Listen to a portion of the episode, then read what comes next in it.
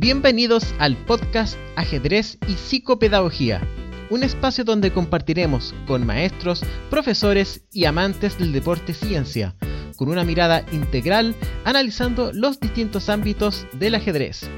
Con Elías Ortiz Pastenes, psicopedagogo, licenciado en educación, veremos un poco del ámbito competitivo, educativo y social del ajedrez. El día de hoy hablaremos con el cuatro veces campeón de Chile en los años 2011, 2012, 2019, 2021. Representante de Chile en Olimpiadas y Mundiales de Ajedrez. Hablamos del gran maestro Pablo Salinas Herrera. ¿Necesitas un sitio web para publicitar tu empresa o tal vez vender tus productos? Piensa en Agape Web. Ellos tienen precios especiales para ajedrecistas y colegios. Contáctate con ellos al 342-315-325 o mediante su sitio web www.agapeweb.cl. Le mandamos saludos a Importadora Bilingual, la empresa chilena que revolucionó la industria del ajedrez aquí en Chile, convirtiéndose en la empresa con más variedad de productos de ajedrez a nivel sudamericano.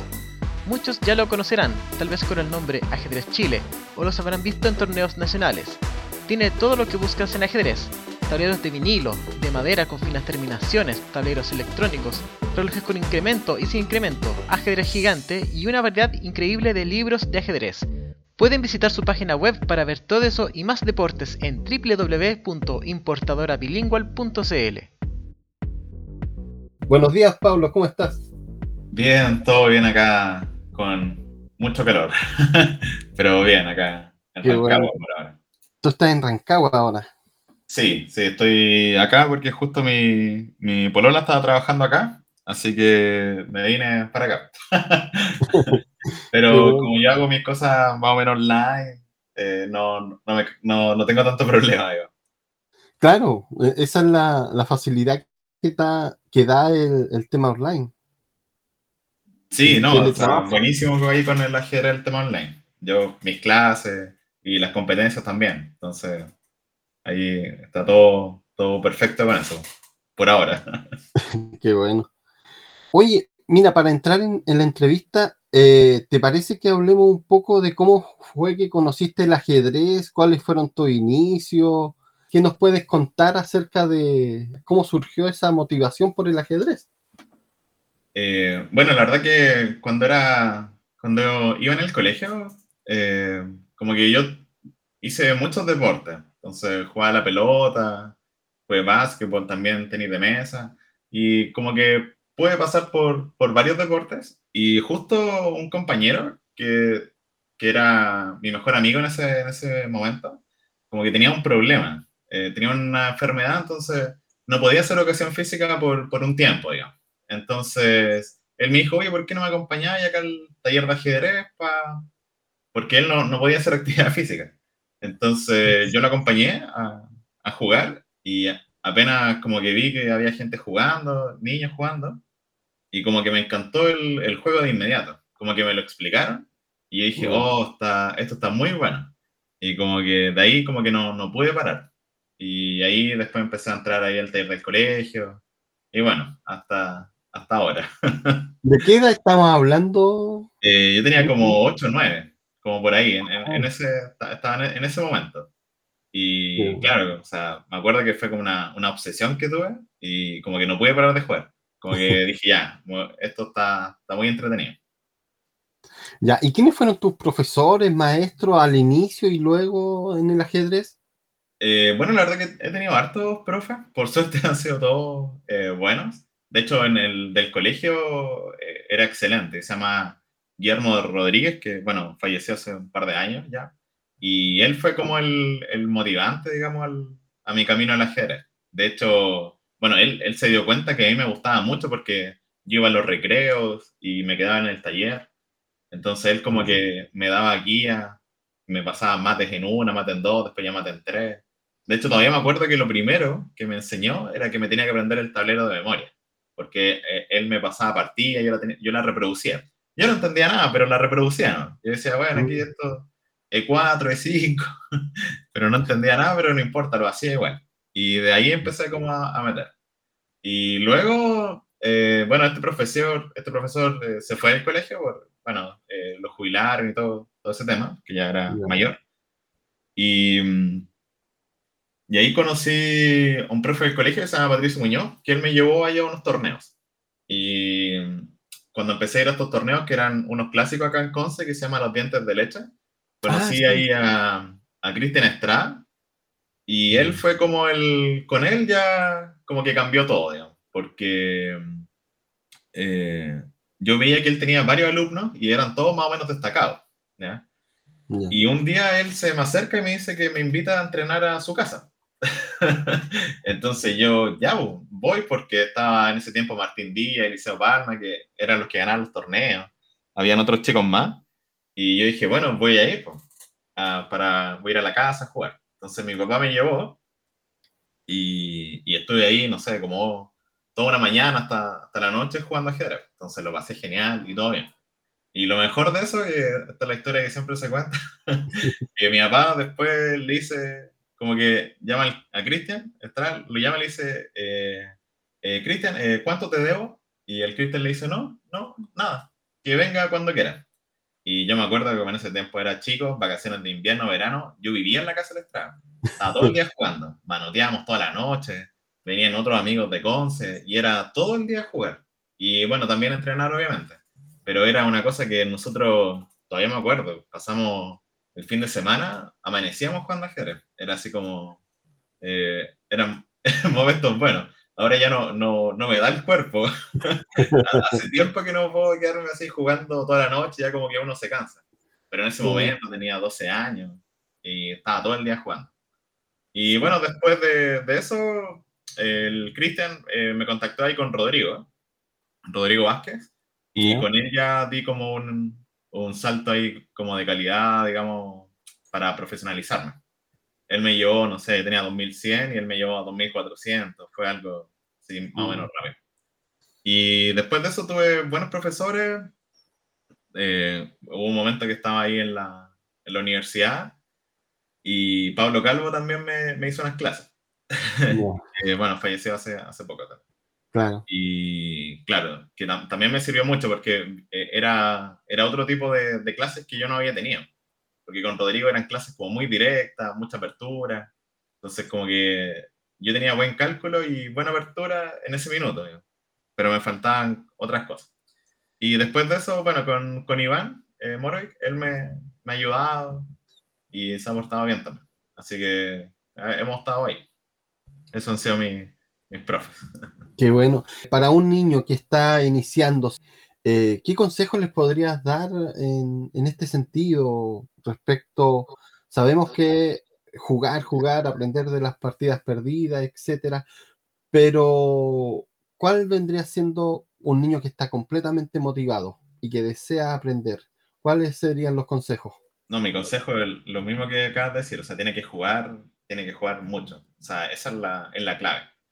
Eh, hoy en día el tema del Internet está buenísimo. O sea, si tienen un compañero o alguien que sea en vivo, aún mejor, se disfruta más, yo creo.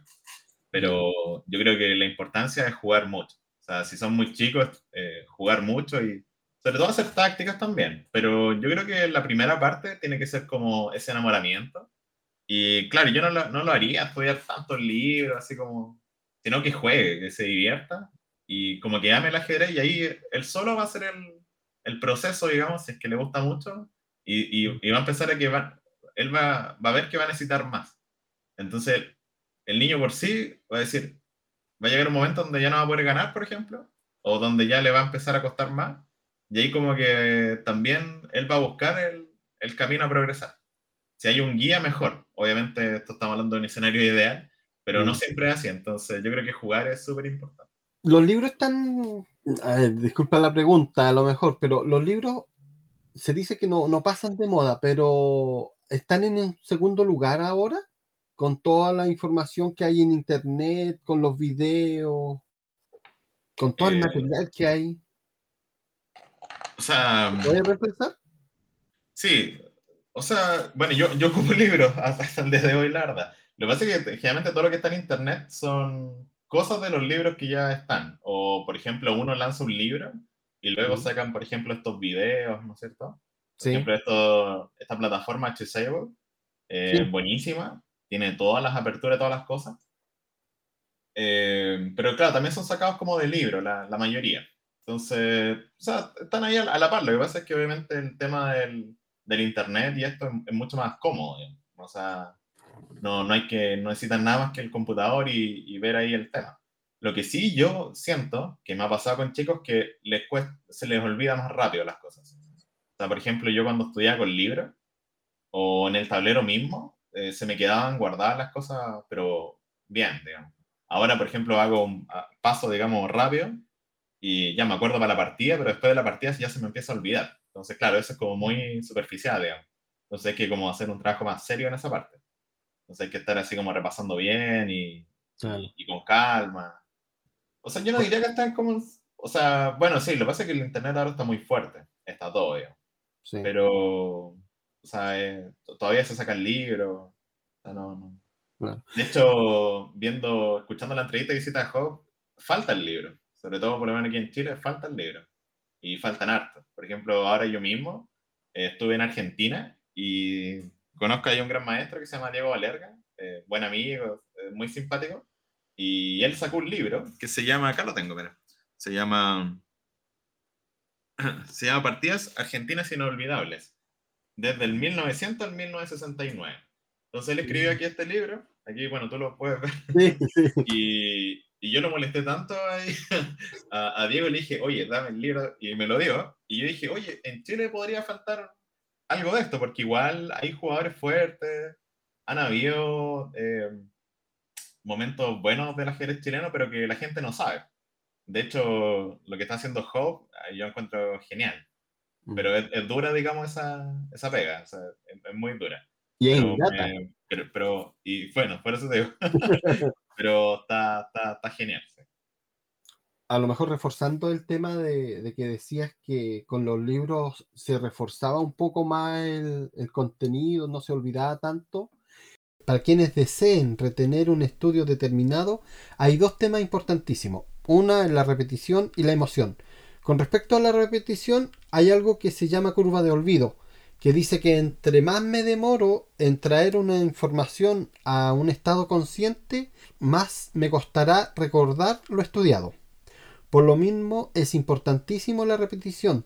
Un buen ejercicio es, antes de irse a dormir, preguntarse qué estudié hoy, cuáles son los conceptos más importantes, una línea, un modelo, etc. En la medida de que ese ejercicio me permita fortalecer mis conexiones sinápticas, o sea, recordándolo, ya estoy ejercitando la memoria.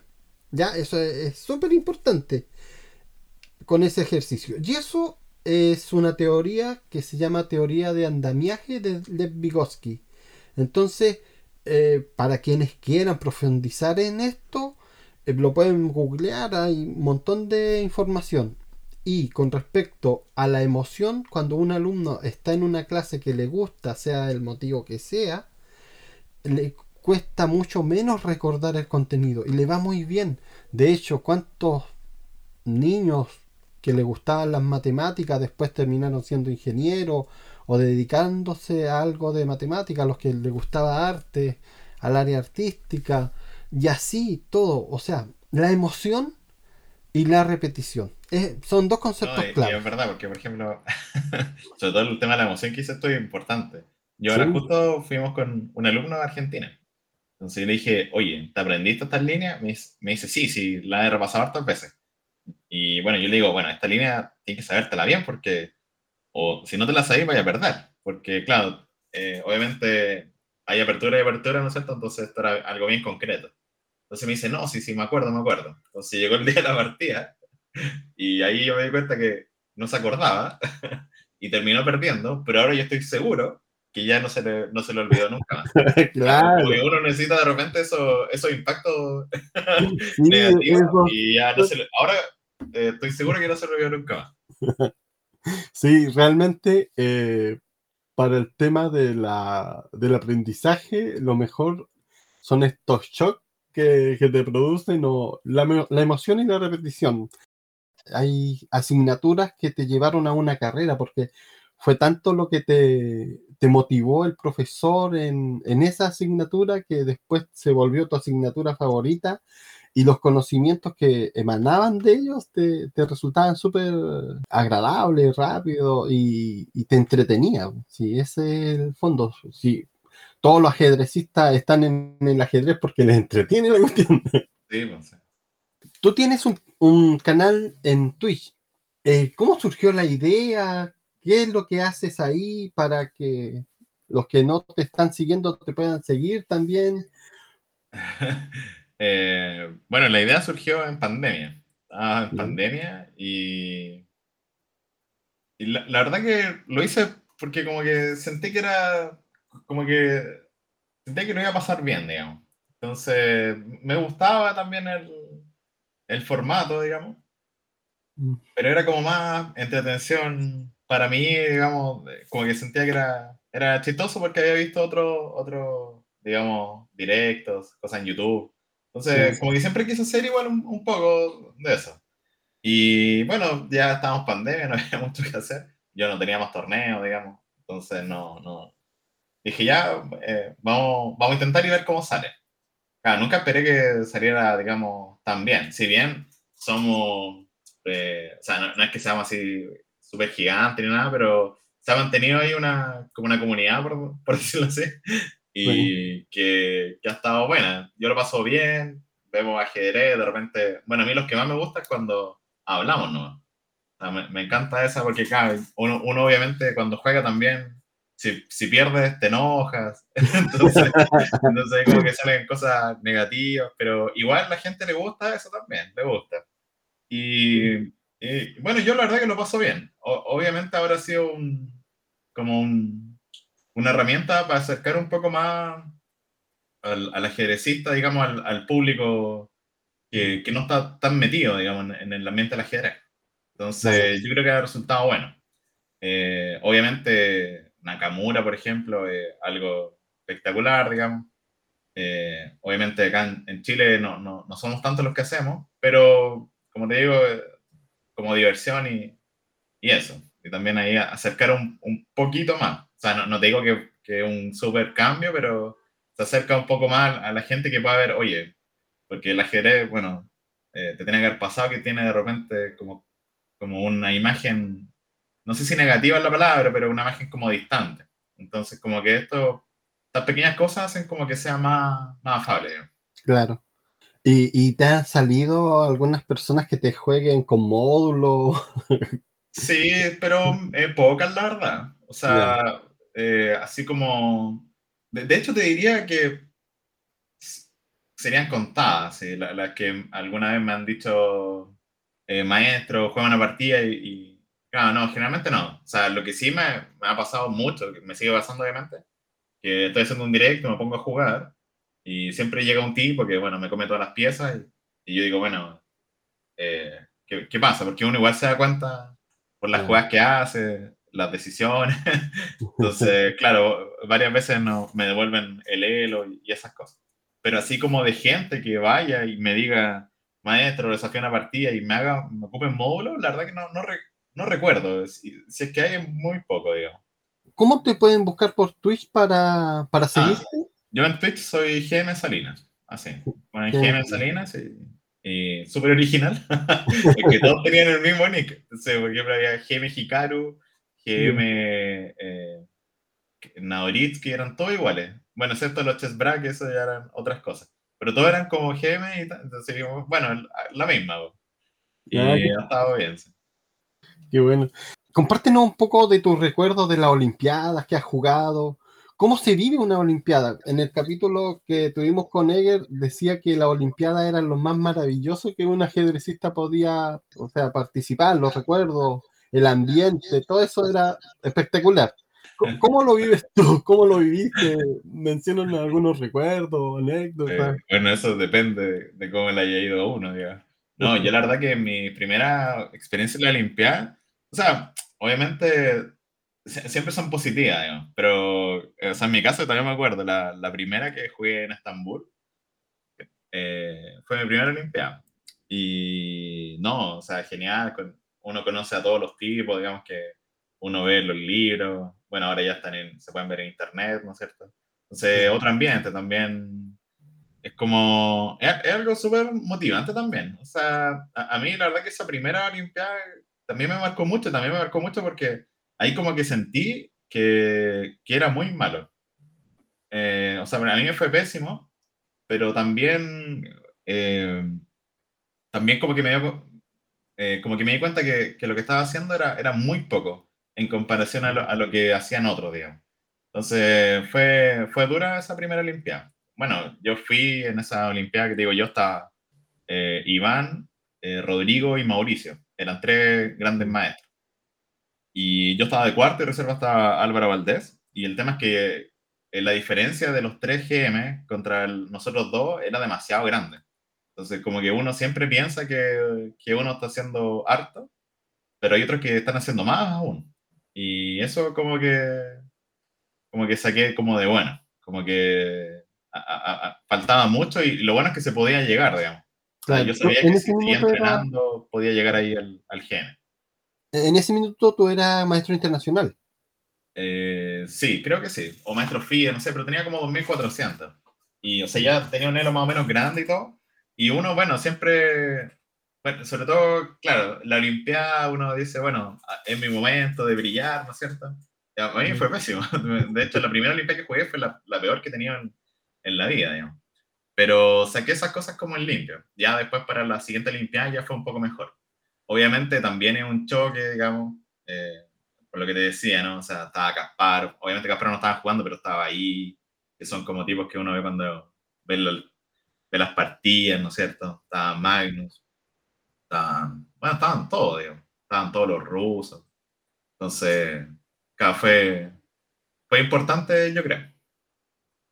Sí, no, y eh, nos contaba Eger que en una, en una mesa estabas tú y en la de al lado te podías encontrar con Magnus Carlsen. Sí, no, sí, de hecho, eso, era lo, lo, que a mí me da rabia. Yo decía, estamos acá y yo aquí perdiendo todo. Ah". O sea, porque en realidad, bueno, yo por lo menos en ese aspecto soy bien competitivo y a mí me encantaría jugar con todas esas personas. O sea, me encantaría jugar con Carlsen, partidas oficiales, con, con quien sea de que esté en, la elite. Yo creo que cualquier ajedrecista quisiera eso, digamos.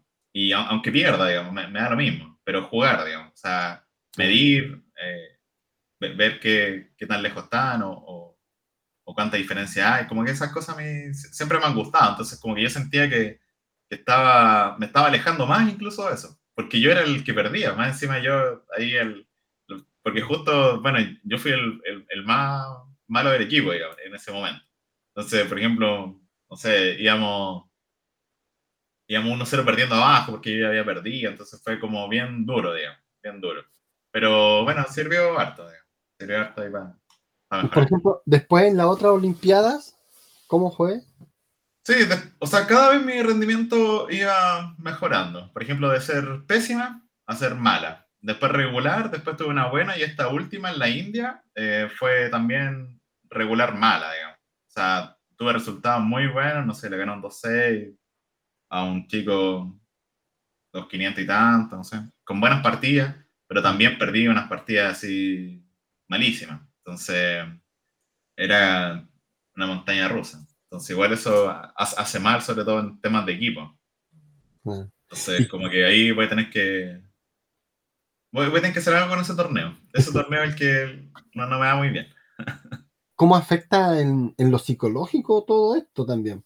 Por ejemplo, el, reinventarte, eh, la resiliencia, eh, el volver a, enfrentar y que no salgan los fantasmas. Sí, bueno, es súper duro. Es súper duro el tema psicológico. Por ejemplo, contándote esa, esa primera experiencia que tuve ahí en Estambul eh, bueno, fue fuerte. Y nada, lo que pasa es que, bueno, en mi caso, quizá yo, bueno, todo el mundo lo hace. Yo, yo la verdad que no, no, lo he hecho mucho, digamos, en tener contacto con psicólogos y esas cosas. O sea, full recomendable. Todos lo hacen. Yo no lo he hecho, en realidad. Eh, no sé por qué no lo he hecho, digamos. O sea, por ejemplo, yo hablaba con Cristóbal y Cristóbal me decía, no, que él, él, tenía uno, que le estaba haciendo bien, que de hecho Sandro también lo recomendaba. y claro, uno de repente, claro, yo, yo toda esta experiencia como las compartía con otras personas, obviamente no psicólogos ni nada, amigos o gente ahí del medio, y cada uno te va dando como cierta, cierta historia, también, entonces como que todo se va poniendo, y eh, como uno igual tiene ganas, como que va saliendo, digamos, por eso, pero es, es duro igual, es duro.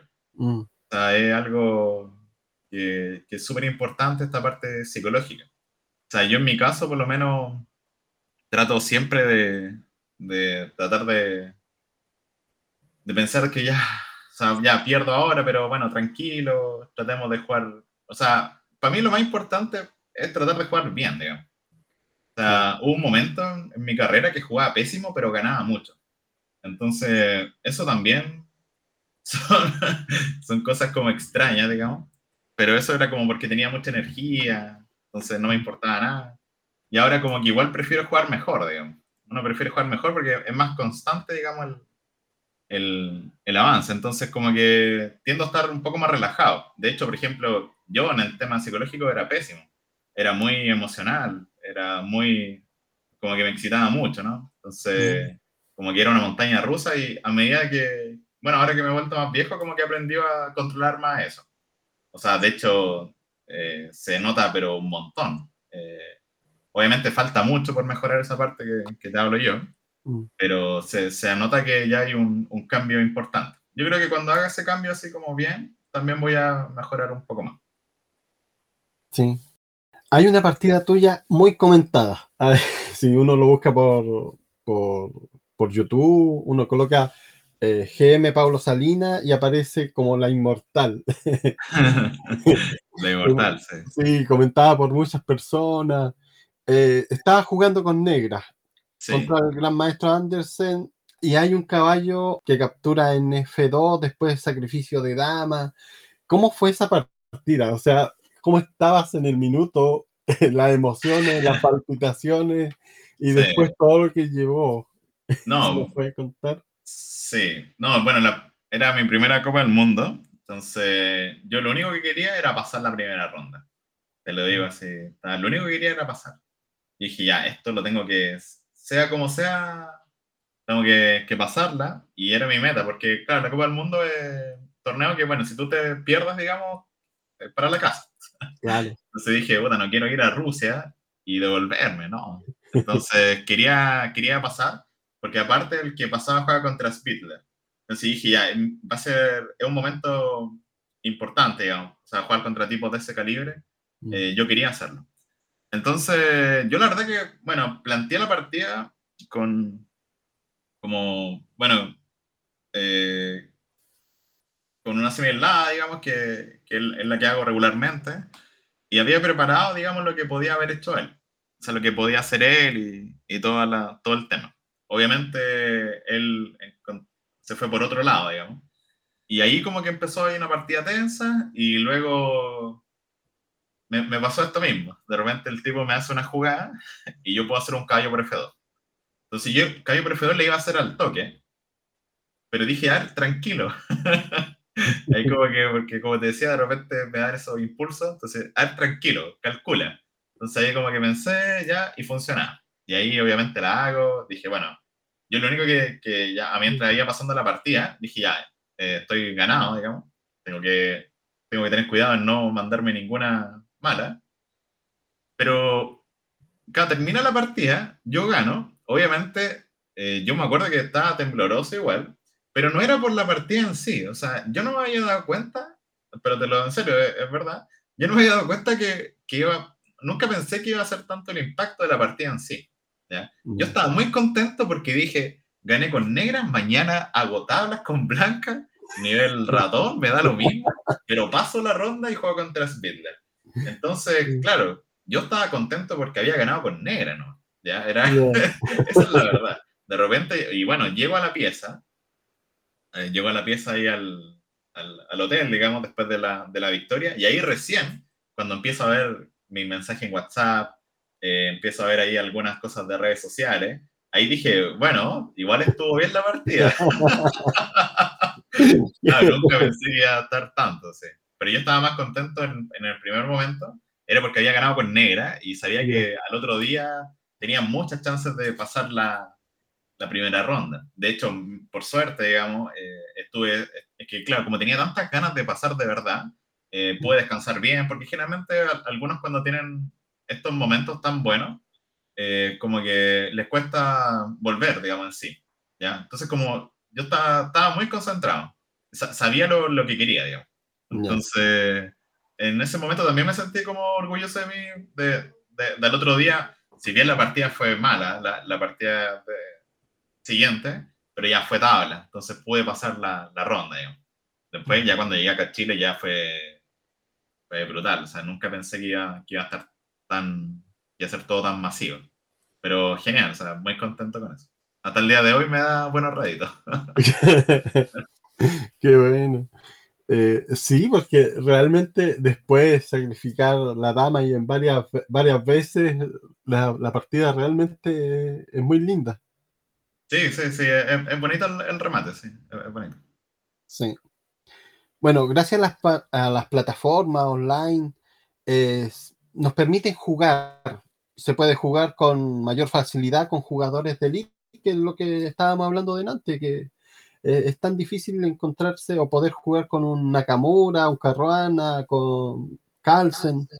Eh, hubo una partida que le, que le ganaste a Fabiano Caruana, también eh, de manera online.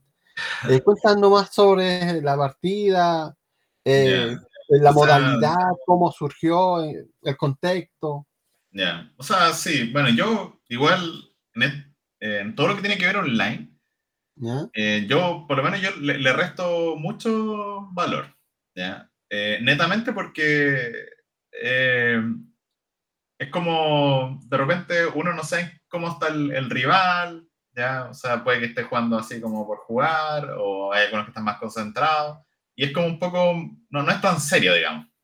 Entonces, bueno, le gané, obviamente contento y todo el tema. De hecho, hay un video en YouTube que igual ahora no me gusta mucho porque digo mucho garabato y no me gusta mucho eso, pero no importa, pero bueno, gané la, la partida y todo, pero, pero más que nada para eso, digamos, o sea, no, no me causa ninguna, así como sensación real, ni, ni nada, porque yo lo veo, digamos, es por internet, digamos, es distinto cuando es en vivo, cuando es, por ejemplo, Blitz en vivo ganar, igual bien, digamos, pero por internet no, no, no, no le doy tanto, tanto valor. Por ejemplo, yo he perdido muchas partidas contra tipos, no sé, de los muy bajos y, y, jugando sin, o sea, y ellos sin hacer trampa, digamos. Entonces, como que no, no, no, no, no, le doy tanto valor, yo por lo menos. ¿ya? O sea, creo que no, por internet está bien y todo, hay, hay, hay torneos que son serios, digamos que hay mucha plata en juego y los tipos juegan bien, pero yo he jugado con, con tipos que son muy buenos online y cuando son en presencial no son tan buenos. Entonces, por eso esa, yo, no le doy tanto, tanto valor. Digamos, o sea, si lo hubiese ganado un vivo, ahí sí, pues estoy, ahí ya siento que, que, vale más. O sea, por ejemplo, yo online le he ganado a todos. Pero, por ejemplo, no sé, esta misma partida que le ganó a Corona, él, yo le he ganado una, él me ha ganado cuatro. O Nakamura, le he ganado tres, él me ha ganado veinte. ¿Me entendido, no? Sí. Entonces, como que son momentos, digamos, que... Pero no, no le doy tanto valor. De hecho, yo creo que la gente tampoco debería darle tanto valor siento que en, así en, en, el tablero eh, es, es, más importante. Claro, ¿Qué pasa? Digamos que hay estos chicos que como que se empiezan a, a lucir, oye, le gané este, este. Vale, está bien, pero me refiero a que no, no, o sea, para mí es como informal, ¿no? Claro. Además que se ven las emociones, hay, se ven las caras, hay, hay otro... Claro, o sea, en, en, mi caso sí, en mi caso sí, porque también hay que ser un tema de show y, claro, obviamente no te voy a decir que no estaba contento. obviamente siempre es mejor ganar que perder, pero eso no significa que, que vaya a ser mejor que el tipo ahora, ¿me, entiendes o no? O sea, a eso, a, a, eso, a eso voy, digamos. Sí. igual siempre es bueno tener una partidita, aunque sea online, con, con jugadores de la élite. No, o sea, a mí me encantaría subir más el elo y poder jugar esos matches que juegan contra, no sé, Nakamura. Obviamente el tipo te va a matar, pero a, mí eso. Bueno, igual duele, duele, duele, harto que te peguen harto, pero yo creo que no hay otra manera, digamos. O sea, tienes que enfrentarte con estos jugadores y la única manera ahora es online. O sea, yo he jugado con muchos jugadores, como te vuelvo a repetir, no sé, Kamsky, Nakamura, Yoaba. Hemos jugado match, obviamente son partidas 3 con 0, ¿no? no pero ya, por último, jugáis un par de partidas. Pero como te repito, no, no creo que sea como algo así tan... O sea, no, no, no es como para ponerlo en el currículum. Claro. ¿Te parece que hablemos sobre financiamiento? Porque siempre es difícil el, el financiamiento y sobre todo en Chile con las políticas, etcétera. Eh, a pesar de que el ajedrez es un deporte barato, cuando hablamos de poder participar de instancias mundiales como un campeonato, las Olimpiadas, eh, es difícil cruzar el charco a Europa. Eh, ¿cómo, eh, ¿Quién apoya todo esto? Porque me imagino que la, el financiamiento en estos casos es, complejo o, es complicado. Por ejemplo, yo conozco varias jugadoras de acá de la región que no han podido participar años atrás y no pudieron participar por financiamiento nomás. Sí, no, obviamente eso el, yo creo que es lo más importante, el tener, digamos, la, la, plata para poder jugar. O sea, hay deben haber muy pocos casos, pero contado con los dedos que, que sin plata, digamos, hayan podido surgir y eso es lamentable, digamos, pero sobre todo, por ejemplo, un país como Chile que siempre como que se jacta, ¿no es cierto?, que está muy bien y eso, pero como que no, no, no hay mucho apoyo. O sea, en mi caso, yo digo al tiro que yo tuve suerte que mis papás tienen una situación eh, normal buena. Si no hubiese sido por eso, no, no, no puedo, porque, por ejemplo, esto mismo que te cuento yo, por ejemplo, tener clases con Rodrigo, tienes que pagarle, ¿ya? Y no, no, cobra lo que tiene que cobrar porque es gran maestro, que está bien. Eh, tengo que ir a jugar torneos afuera. ¿ya? Si uno no tiene el ranking suficiente, no te dan nada. Entonces tienes que pagarte todo. Entonces, yo en el tema, todo lo que es financiamiento, yo he tenido muy poco. Muy poco. Por ejemplo, lo mayor que he tenido ahora fue para la Copa del Mundo, que hice, de hecho tuve que hacer una, una publicación, digamos, en Twitter, que fue viral, porque claro, los mismos chicos cuando yo hago lo del Twitch, ellos me dicen, oye, pero haz una publicación en Twitter, nosotros le damos retweet y puede, puede crecer. Y la cosa, yo no tenía mucha fe, la verdad. Y ocurrió, digamos, y fue genial, pero ahí también hubo un momento que a mí me empezó a dar lata, pero mucha lata, fue que se me, me escribía gente por interno, por Twitter, me decía, oye, mira, yo no tengo muchos recursos, pero te puedo donar, no sé, dos lucas y, pero si juntáis 20 que te donan 2 lucas, ya estáis haciendo harta plata.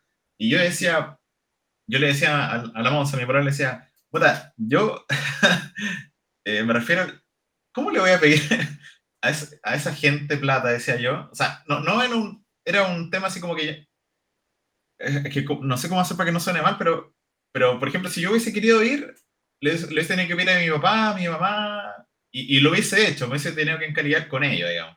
¿ya? Pero tenía la opción, que Entonces, yo decía, ¿por qué le tengo que pedir? O sea, ¿por qué se me acercan ellos, digamos? Y, y está bien porque generalmente el, que tiene menos apoya también al que no tiene. Entonces yo decía, oye, pero esto es muy lindo, pero a la vez es tan trágico. y yo decía, y claro, de repente ya empiezan a llegar los más grandes, porque ya empiezan a etiquetar, etiquetar, se me acerca Luxic, y él, o sea, bueno, no él, pero una de las fundaciones que tiene, y ya se empiezan a hacer cargo de los gastos más grandes. ¿no? Después hago como una, una especie de teletón, ¿no es cierto? Para buscar financiamiento también resulta muy bien, ¿ya? Pero eso te habla también de lo mal que estamos. O sea, yo no, no, no, que no debería ser así, ¿cachai? O sea, eso yo encontré que fue terrible. O sea, eh, en el sentido de que supone que Chile es un país que, que está bien, digamos, siempre se jacta que está bien, pero no, en el tema por lo menos del deporte, bueno, debo decir que ha ido mejorando, pero, pero no, no es suficiente. O sea, por ejemplo, acá en Chile somos todos más o menos amateur, ¿ya? Eh, porque también no, no hay, no, o sea, para poder jugar, digamos, tienes que ir a Europa, ¿ya? Y tienes que pagar todo, entrenador y todo el tema, entonces todo bien como amateur, ¿ya? Mm. Entonces, por ejemplo, Cristóbal debería estar en Europa jugando todo el rato, eh, yo también, o por ejemplo el mismo Iván Rodrigo, haciendo clases a todos los niños de acá de Chile, por ejemplo. Pero para eso tú necesitas plata, necesitas hacer algún proyecto, alguna cosa. Y, y, aunque lo hagas, tampoco te, van, te lo van a dar, porque en el fondo yo lo que he sentido, por lo menos acá en Chile y en estas cosas de todo lo que tiene que ver financiamiento, a la gente como que no le interesa mucho. O sea, no... Yo creo que ese es como el, el grave problema. O sea, yo he buscado, no, no le interesa mucho porque como que no sienten que el ajedrez sea como tan masivo, como un fútbol. Claro, e-, ese yo creo que es el gran problema. Que, pero igual. Lo ven por número. Ah, sí, lo ven por número, pero eso. Pero siempre. O sea, por ejemplo, no sé. Supongamos un ente federativo, la federación o club. Pueden hacer cosas, pueden buscar. ¿Ya? Pero es difícil igual, pero me refiero a que no. Está como al medio del debe eso. O sea, muy al debe. O sea, como te digo. Eh, Cristóbal la tenía que viajar siempre, va solo, digamos, eh, lo apoyan ahí, ahora lo están apoyando más, está Fintal con él, entonces ya, pero son casos muy puntuales. Lo mismo, no sé, el, Rodrigo, yo no sé si el Rodrigo alguna vez habrá tenido algún auspicio real. Estamos hablando, ahora el Rodrigo está yendo en España, ¿cachai? Porque no, no, no, tiene, o sea, es, lo mejor, digamos. O sea, puede jugar ajedrez, hace clases. El Iván, bueno, el Iván también, pues, o sea, hace sus proyectos, sus cosas pero ninguno se puede dedicar 100% al, al, juego, que sería como lo ideal. Se supone que nosotros somos los profesionales. Sea, si yo le pregunto a todos los GM si se pudieran dedicar solamente a jugar y todo eso, claro, todos diríamos que sí, o sea, sin dudar. Pero hay que hacer como un proyecto, hay que, hay que, hay que armar como una máquina para que eso se pueda hacer. Bueno, lo, lo, que me decían la gente, digamos, es que si nosotros entramos al Comité Olímpico, supuestamente todo se, se arregla, digamos.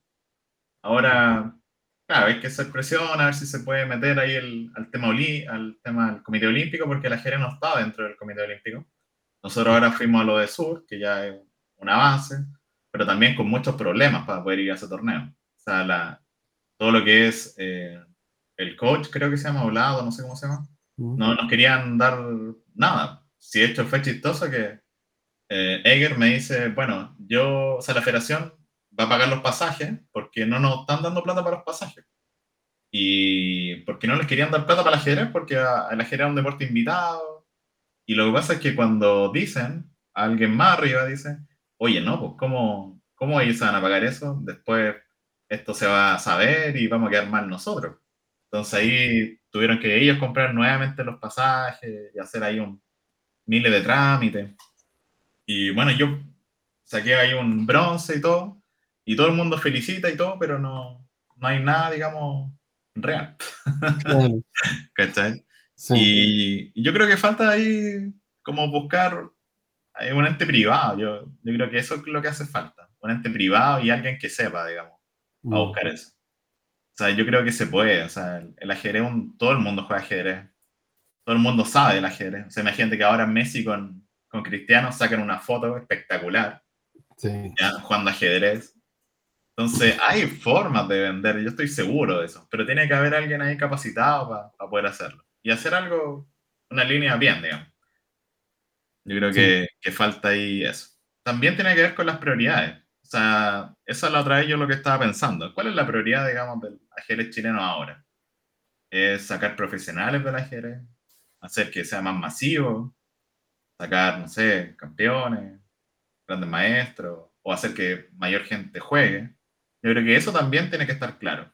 Y eso el día de hoy no está muy claro. No se sabe lo que, no se sabe.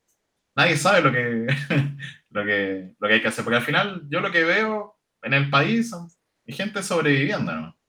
La gente hace sus torneos porque, bueno, tiene que sacar las lucas. Nosotros hacemos clases. Nosotros me refiero a los grandes maestros, hacemos clases para poder vivir, jugar la federación como que, bueno, trata de, hacer ciertas cosas dentro de, su capacidad, digamos. Pero como que no hay una... No, no hay como un hilo, digamos. o sea, no, no, hay como... Yo no veo, veo que todo el mundo hace cosas, pero nada está conectado con nada. Entonces como que siento que falta como un orden y como decir, ya, nuestra meta como federación o, en el ajedrez es que todo el mundo juega ajedrez. Ya, entonces, para que todo el mundo juegue ajedrez, ¿dónde hay que empezar? En los colegios. Entonces nos vamos a acercar a los colegios. Por ejemplo, no sé, ya, mi meta es que todos sean grandes maestros.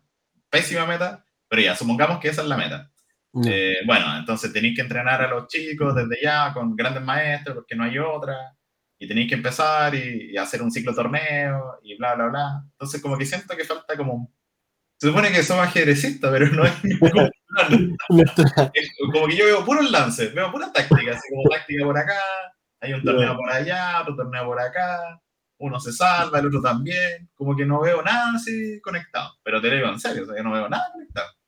De hecho, yo en Chile no, casi ni juego, porque no hay nada.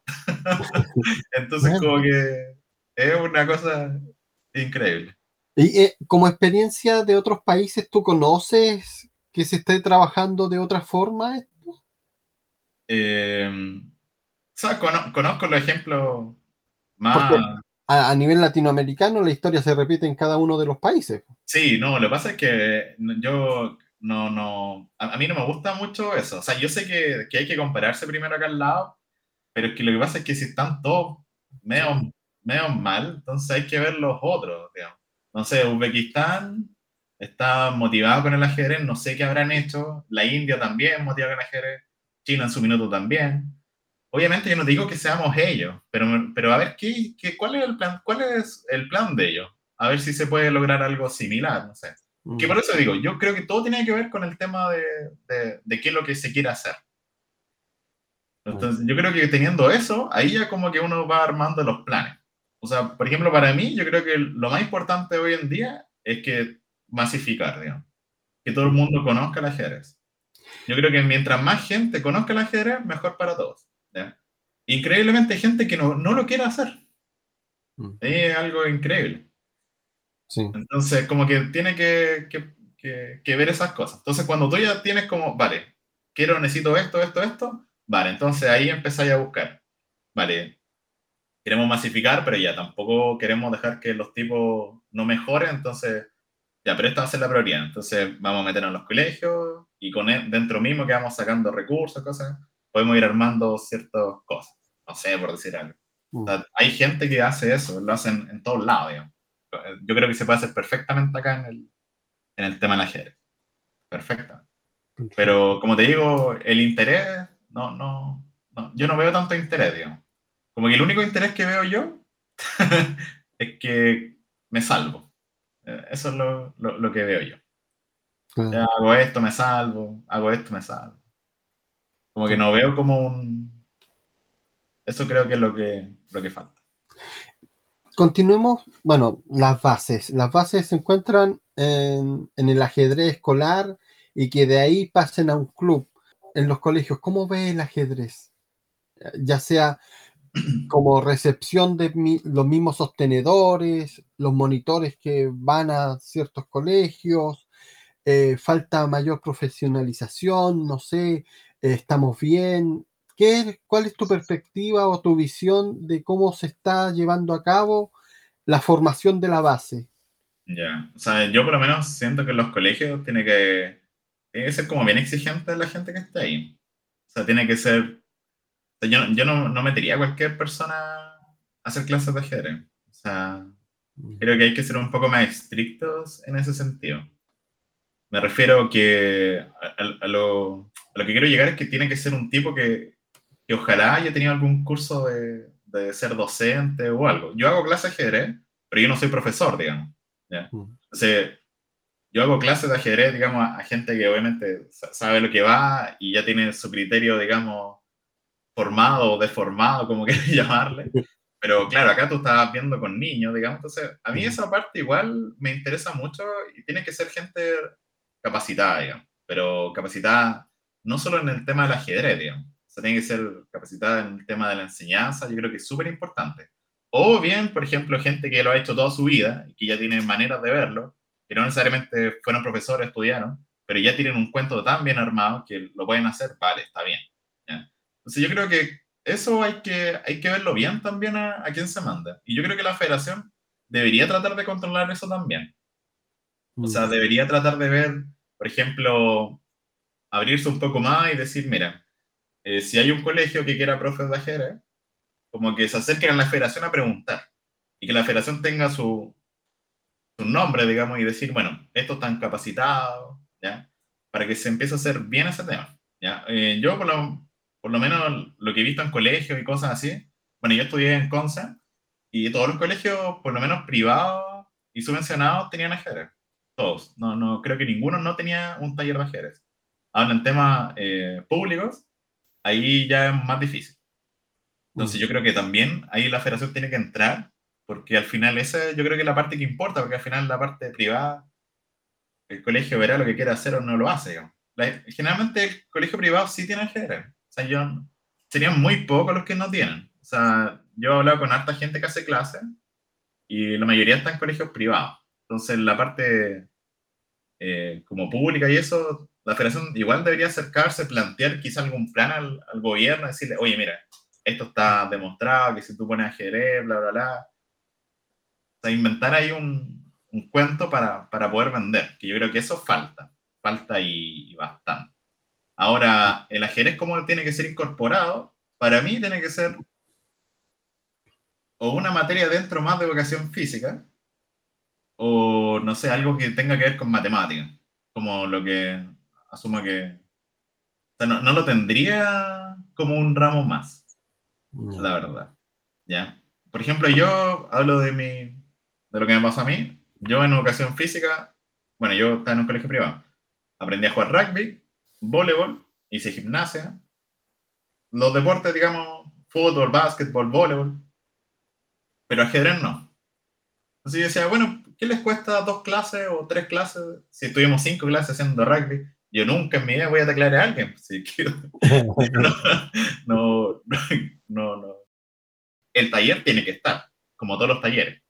El taller, taller de fútbol, de básquetbol, de ajedrez tiene que haber. Porque, por mm. ejemplo, tú estás ahí en el tema escolar, ¿cómo lo...? Mira, yo he hecho, he hecho talleres, he hecho talleres de ajedrez eh, he hecho el ajedrez como asignatura. Eh, tomamos un proyecto realmente maravilloso con el colegio, los, en la escuela particular Los Trigales de acá de Temuco, casi como si fuese una asignatura, con todo un curso, con todos los niños de un curso, y este taller tenía la finalidad de ir reforzando los contenidos de matemática se tomaban los objetivos de aprendizaje de matemática y mediante ajedrez se iban potenciando algunas cosas de esos objetivos de aprendizaje. Generalmente se hacía en, segundo básico y en segundo básico nosotros, bueno, es eh, a lo mejor es una falencia del sistema, pero hay niños que en segundo básico todavía tienen problemas de lateralidad. ¿ya? Se les confunden de la mano derecha con la mano izquierda, confunden el arriba con el sobre, eh, y hay varios conceptos que se pueden ir trabajando, ya sea con tablero gigante, etcétera. Entonces, esos, esa experiencia a mí, en lo personal, me resultó muy enriquecedora. Se trabajó con niños de primero, segundo y educación inicial. Entonces, se, se puede trabajar, no, el objetivo para esos niveles no es que el niño aprenda a jugar ajedrez, para nada, sino que es reforzar contenidos. Y por ejemplo, lo que sí veo, a ver, pucha, me, me cuesta un poco decirlo, que a lo mejor falta un poco más de filtro eh, en el tema de, de quienes imparten el taller de ajedrez. Claro, que es lo que te decía yo. claro. Que, te digo que eso es súper importante. por ejemplo, experiencias como la tuya, o sea, si tú ya ves que eso ha funcionado bien, mm. es lo que te digo, o sea, la federación debería como armar como un plan, o sea, con cosas ya, por ejemplo, si tú ya lo probaste y salió bien, sí. entonces, como que creo que eso es la, lo que va. Pero lo que te digo, o sea, te vuelvo a repetir, que ajedrez no, no, no tiene que, o sea, si es particular, claro, tú ya pagas lo que, lo que, lo, que hay, pero me refiero a que esto de enseñar, digamos, sobre todo a niños, cosas, Mira, eh, no, no, para mí no puede ser cualquier persona. Claro, yo creo que ahí eh, hay mira, yo pertenezco a, AGEDU. AGEDU es una red internacional de profesores de ajedrez. Eh, hay muchos profesores de carrera que están haciendo cosas de ajedrez. Y acá yo, quien quiera meterse en temas de ajedrez puede visitar sus páginas. Ajedu, uno coloca Ajedu en Google y ya te sale. Después está la iniciativa de José Manuel Sierra, que estuvo en el podcast y que se, eh. En Espochés también. Ajedrez en la escuela con Miriam Montreal, Jordi con Jordi. Entonces, Aula de Jaque. Aula de Jaque tiene unos contenidos espectaculares. Eh, para quien quiera formarse o querer hacer clase en ajedrez, ahí está todo el contenido. Todo el contenido. Yo creo que acá nosotros, el problema donde fallamos es que un monitor, en cierta forma, como que es medio ofensivo en sus clases, no tiene la llegada. Yo creo que ese es el gran problema.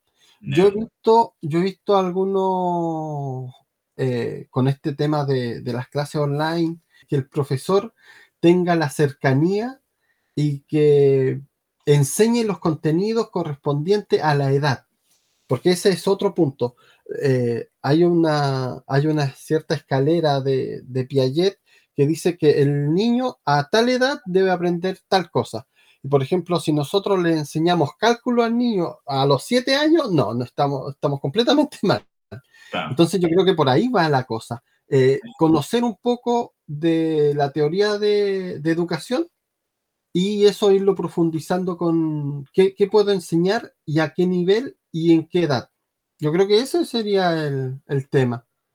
Sí. No, o sea, estoy totalmente de acuerdo con eso. Si de hecho es como lo que, lo que falta. Y de hecho, así me gustaría que se hiciera, digamos, en, en colegio. Porque al final del día de mañana, si un niño quiere jugar y quiere mejorar, existen, digamos, el club y esas cosas. Pero es importante, para mí, lo más importante es que, que la gente sepa jugar. Yo creo que si el día de mañana todos los chilenos saben jugar, sería espectacular. Obviamente estamos soñando, pero tampoco somos tantos, digamos. Entonces, se, no, se puede, digamos. Yo creo que les conviene a todos que sepan, todo el mundo jugar. En este mismo sentido, ¿qué esperas a nivel federativo? Ahora tenemos una nueva directiva que se mueva un poco con instancias o en el ambiente de gobierno, con iniciativas privadas, porque en el fondo, si va Elías Ortiz o Juanito Pérez al gobierno, no, ni lo escuchan. Entonces, la voz representativa ahí es, la voz de la federación.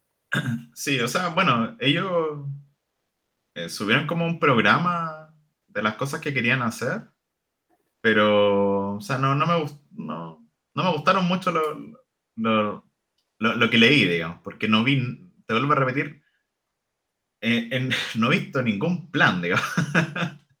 o sea, me refiero que no, no eh, siento que le falta como, a ver, ¿qué queremos hacer? ¿Ya? Es que puede sonar como muy ridículo, pero ¿qué queremos hacer? Entonces, como que no, no, no veo lo que quieren hacer. Como que están como para todos lados. Entonces, yo creo que el día de mañana, cuando. Sí que, o sea, ojalá que le vaya perfecto, porque si le va bien, nos va bien a todos, digamos. O sea, ojalá que, que le vaya espectacular. Pero me refiero que ojalá que, que, tengan un orden, digamos, de lo que quieren hacer. ¿Ya? O sea, por ejemplo, para mí, yo hablo de mi punto de vista, lo, importante es la, que se masifique, pero bien. ¿ya? También lo que me dices tú de eso de hacer, o sea, para, masificar lo, lo, que estamos hablando, que tiene que ser en los colegios. Entonces, quizá eh, hacer un proyecto para el gobierno, hacer la federación es lo que dices tú, ¿no? O sea, si vamos nosotros, bueno, ya eh, venga otro día, digo. Pero igual ellos la Federación de Chile, entonces espero que, que, que, que el plan que tengan, digamos, que ojalá que tenga algún orden y, y que lo puedan hacer, ¿ya? Como que siento que las prioridades de lo que leí, por lo menos en ese, en el programa que ellos presentaron, como que siento que no, como que... O sea, no, sé si al D, pero como que no, entiendo la finalidad del, tema. O sea, me refiero, es que, es que por, eso, por, eso vuelvo al, al, principio, que yo creo que una federación tiene que tener claro lo que quiere hacer. O sea, queremos que los niños jueguen ajedrez, queremos que los buenos sean mejores, queremos grandes maestros, queremos eh, grandes maestras, queremos, ¿qué queremos? Entonces, como que eso no, no, como que no, no está, como que para mí, no, yo lo leo y no, no, entiendo lo, que quieren. Porque claro, mm. quieren hacer todo, pero a la vez... No dicen cómo. No, o sea, más que decir cómo es que, es que tiene que ser ordenado esto. No sé si me mm. entiendes. Es que mm. yo como que tiene que ser como algo, ya, hacemos esto. Y después de esto saltamos acá. Porque hay cosas que ya, que la federación anterior ya tiene como amarrado, ¿no? Los chicos pueden ir a los Panamericanos, ¿ya? Eh, los campeones, hay, hay algunos entrenamientos, son pocos, puede, se pueden hacer más, ya, pero hay, hay un mínimo que ya está, ¿ya? Ahora, eh, con eso ya puedes seguir haciendo aquí algunas cosas, pero ¿qué, ¿cuál es el, el, punto final, digamos? O sea, ¿qué, cuál es la, la, meta a seguir? Entonces, como que siento que ellos lo que tienen que hacer es tratar de como ver esa meta bien y aplicarla. O sea, como te repito, o sea, la idea que es que tener un top 100, tener un top 50, tener que todos los chiles jueguen ajedrez, tener, no sé, una top 50 en el mundo, o sea, como que siento que eso es lo que, lo que falla. Ahora, si es bueno o malo lo que hagan ellos, ahí tendrán que ver. Ahora yo no sé cuál es la cercanía que, que van a tener con los jugadores, yo la verdad que no, tampoco no, no lo sé. La otra federación tampoco sé si tenía tanto tampoco. O sea, me refiero que no. No, no. La directiva anterior. Sí, o sea, me refiero a que. Es que todos quieren cosas distintas. Pero yo estoy seguro que todos, todos estamos de acuerdo en una. Yo creo que todos. O sea, me refiero a que todos, todos deberían saber que lo importante es masificar. O sea, si el que no está dentro de esa misma, creo que tiene mal ahí algunas prioridades. es como lo más importante, para mí por lo menos. Porque te digo, o sea, yo he conocido mucha gente de todos, de todos lados. Y eso es lo bueno al ajedrez, pues sí, por eso, por eso es importante masificar. O sea, es la esencia del ajedrez. O sea, yo puedo jugar con gente de, no sé, que piense totalmente distinta a mí, pero vale, estamos jugando una partida y no pasa nada. Terminamos y hablamos de la partida. Hay un respeto, ¿me entendido, no? Sí. Entonces, eso es lo importante del ajedrez para mí. O sea, yo te digo, o sea, he estado con, en situaciones, amigos míos de, de, la infancia, un amigo que tengo, que yo tengo dos amigos que siempre pongo el mismo caso, uno que viene de un, de un estrato social bajo y otro que está por las nubes. Y esos dos, en ninguna otra disciplina hubiesen sido amigos, en ninguna. Y el ajedrez los juntó y son grandes amigos. De hecho, se potencian. Entonces, eso es lo bonito. Y eso se consigue masificando. O sea, esto, esto lo que, esta historia que te cuento es una casualidad que no pasa nunca. ¿ya? O sea, yo he hablado con gente de todos lados, de todos lados. Y eso es lo bonito, digamos. No siempre tienes que estar de acuerdo, pero hay un respeto que yo creo que es importante. Sí. Así que, bueno, no, todo el éxito ahora en la federación, ojalá que, que, que, lo que hagan, digamos, esté claro, digamos. Que eso yo no lo veo. Yo no veo el, el la... Leo el programa, pero no entiendo nada. O sea, no entiendo la, a, dónde quieren llegar. Entonces, pero obviamente siempre cualquier apoyo, cualquier cosa. Yo creo que todos estamos, estamos en la misma onda, todos. O sea, todos queremos que, que, nos vaya mejor a todos. Sea, es algo que, que, es así. Entonces, yo creo que eso, eso falta. Y es como el gobierno, eh, nos guste o no, pero todos le deseamos que le vaya excelente, porque en la medida que le vaya bien, a todos nos va bien. Sí, sí. No, es que claro, o sea, es, que, aparte la, la, gente que se anda peleando mm. es, otro tipo de gente. O sea, por ejemplo, tú veías ahí en el tema, por ejemplo, ya del gobierno.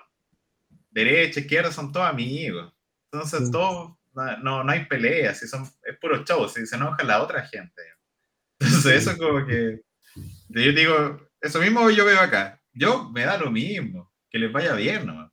Que a todos nos vaya bien, si es lo importante no voy a andar enojando si hacen cosas. Perfecto. Bueno, ya estamos terminando el, el, capítulo.